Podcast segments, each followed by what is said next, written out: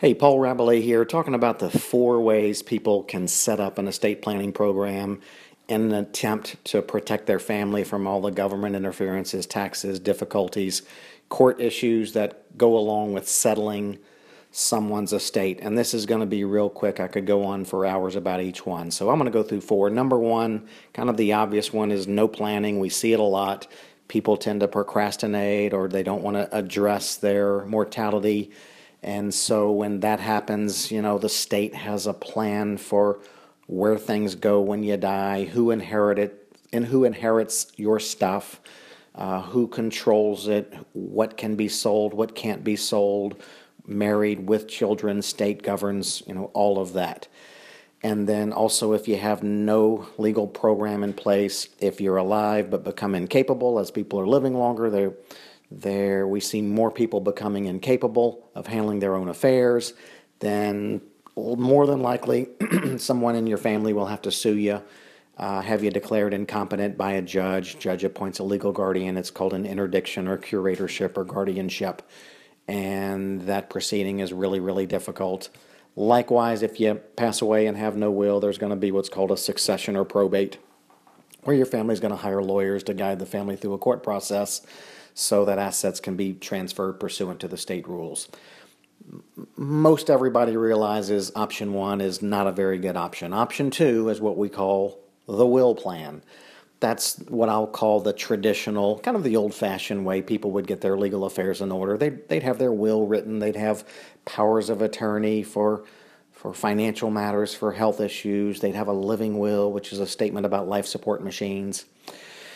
And the downside of that is when they pass away, all of the assets of the person who died are frozen, even if they had a will. And the will names an executor. Executor hires lawyers. Lawyers guide, guides the family through a court process called a succession or probate.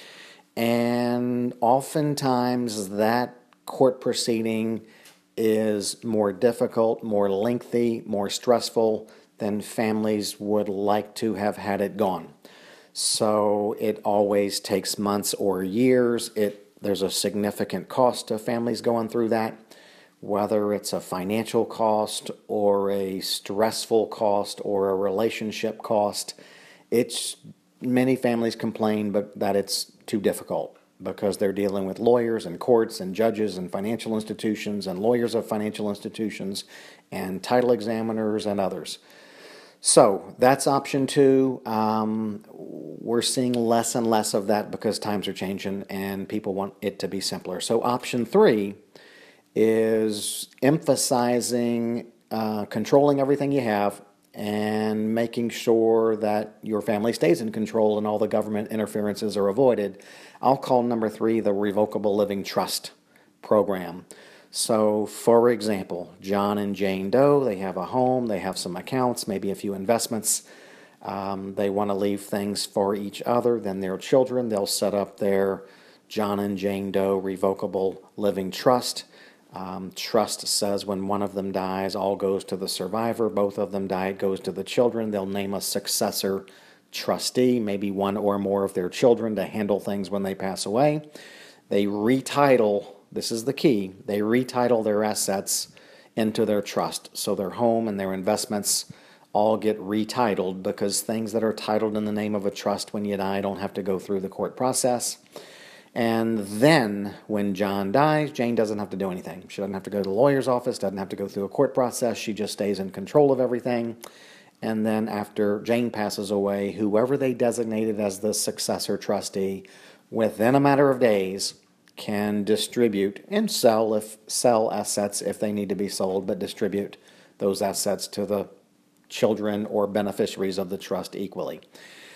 So that's number three. And finally, number four involves some type of arrangement, oftentimes a trust, um, where one of the primary goals is to keep families from losing assets or depleting assets if they have a nursing home situation.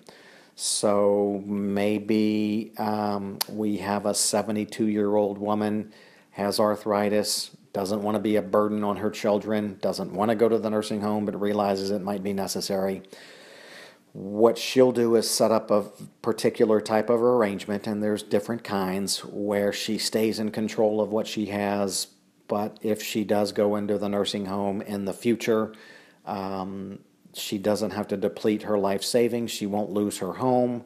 The key to this kind of planning is arranging things at least five years before you go into a nursing home. So, the quick summary of the different kinds of legal programs that are available. Number one, have nothing, state dictates everything, everybody agrees that's not a good option. Option two, that will plan, that's the traditional way to get your legal affairs in order, but when you die, things are frozen, your family hires lawyers and goes through a court process.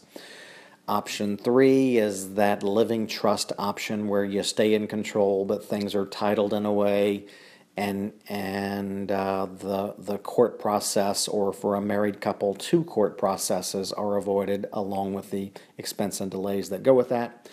And then number four is the um, Medicaid planning option for those unique sets of families that are concerned that they may lose everything because of their long term care needs.